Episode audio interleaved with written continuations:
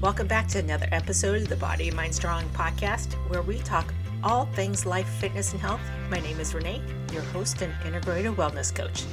My mission with Body and Mind Strong is to help you achieve your life, health, and fitness goals and maintain long term success by giving you the proper tools through online health, wellness, fitness, and behavioral coaching. We are rolling along on episode 40 today. But before I go into today's episode, I want to say a quick but heartfelt thank you to all that have been following me for some time. Thank you so much for sticking around through my slow start and that long hiatus I had. We just hit a milestone in regards to download, a small one, but still a milestone, and we're picking up steam. I'm so excited about all this.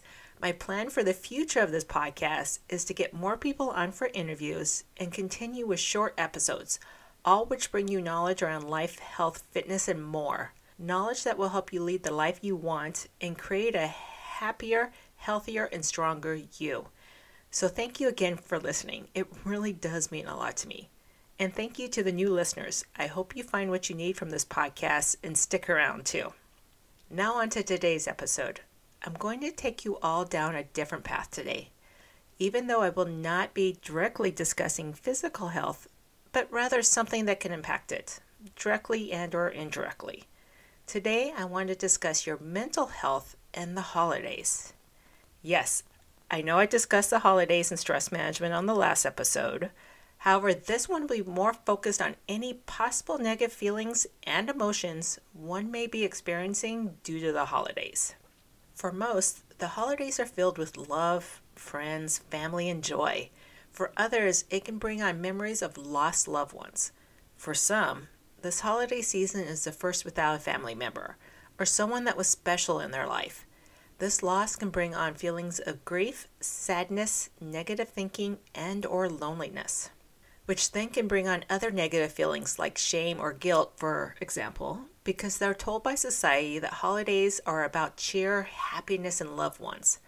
For someone who has been and still is a licensed therapist for many years, let me tell you a few things about this. Oh, quick side note throughout this podcast, I'm going to utilize the phrase negative thinking as a catch all phrase. So it can also mean sadness, stress, etc. Okay, first, no matter what time of the year it is or what is going on, having the expectations of being happy all the time is just unrealistic and well consider toxic positivity. If you want to know more about toxic positivity, listen to episode 21 where I interviewed a past coworker of mine, Aurelio, which we discussed this topic in length. Secondly, guess what? It's okay to feel sad. It's okay to take a moment and let yourself feel what you need to feel. What is important here is not to let yourself get stuck in that moment. Utilize your coping skills and self talk to pick yourself back up and keep moving. Then, when you need to take a few minutes to fill what you need to fill, do it again. Then pick yourself back up again. Do this as often as you need to. Now, if you're finding yourself struggling to get out of that moment and struggling to manage life, then it's time to find yourself a therapist, someone who can help you through your feelings and thoughts. I know I've talked a lot about coping skills, behavior changes, and mindset management here on this podcast, but keep in mind, coaching is not the same as counseling. And I'll get back to this topic towards the end. Now, how does negative thinking and feelings impact physical health? Well, remember on the last episode, I discussed the cycle the cycle of how we eliminated health coping skills to keep up with external stimuli and even internal stimuli like emotions which then makes us feel physically and mentally worse, which then adds to the stress and so forth. Here, the pattern I see quite often is someone starts to think or feel a little more negative, then they decrease the self care like eating healthy and exercising, which then the negative thinking and or feelings get a little stronger. And guess what? Exercise or basically staying active in some form or another can have a positive impact on our mental health. And yes, I'm a huge advocate for this. Now, it's not a magic pill, it won't solve all your problems. Exercise is just a piece of the pie when it comes to overall good mental health, and it's been a proven aid in the process. So, when you take out your healthy coping skills like exercise, it can make it harder for you to deal. Now, whether you're dealing with loss or grief or just a plain crazy busy season. I'd like you all to think about your own health, both physical and mental, and incorporate health and wellness coping skills, especially healthy eating and staying active. Again, don't overthink this or put too much pressure on yourself to eat healthy all the time or exercise daily.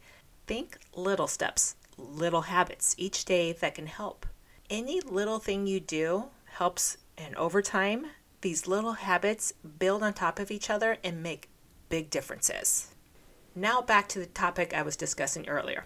If you're finding yourself struggling with aspects of your life, don't be afraid to reach out to a counselor who can help you with the process and manage certain issues.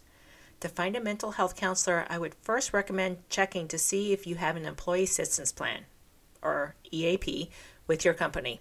Most EAPs will offer free counseling sessions, but the numbers of the sessions will depend on which program your company purchases.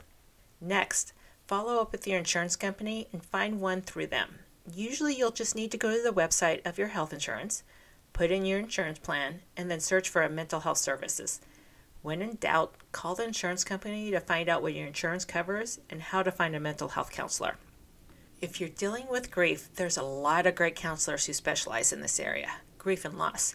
So, again, and yes, I do repeat this a lot don't be afraid to ask for help. Your mental health is important.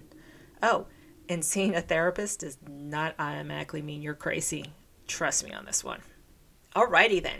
If you have any other questions for me, life, health, and fitness topics you would like to request, or are interested in working with me on your life, health, and fitness journey to a healthier, happier, stronger you, please feel free to contact me at renee at bodyandmindstrong.com. I hope you found this information to be useful, and if so, please click the subscribe button or tell someone else about this podcast. I would very much appreciate that. You can also find me on Facebook, Instagram, and YouTube. Stay tuned for more episodes on helping you create a healthier, happier, stronger life for yourself. And make sure you're doing at least one thing today that will get you one step closer to one of your goals. Have a great day.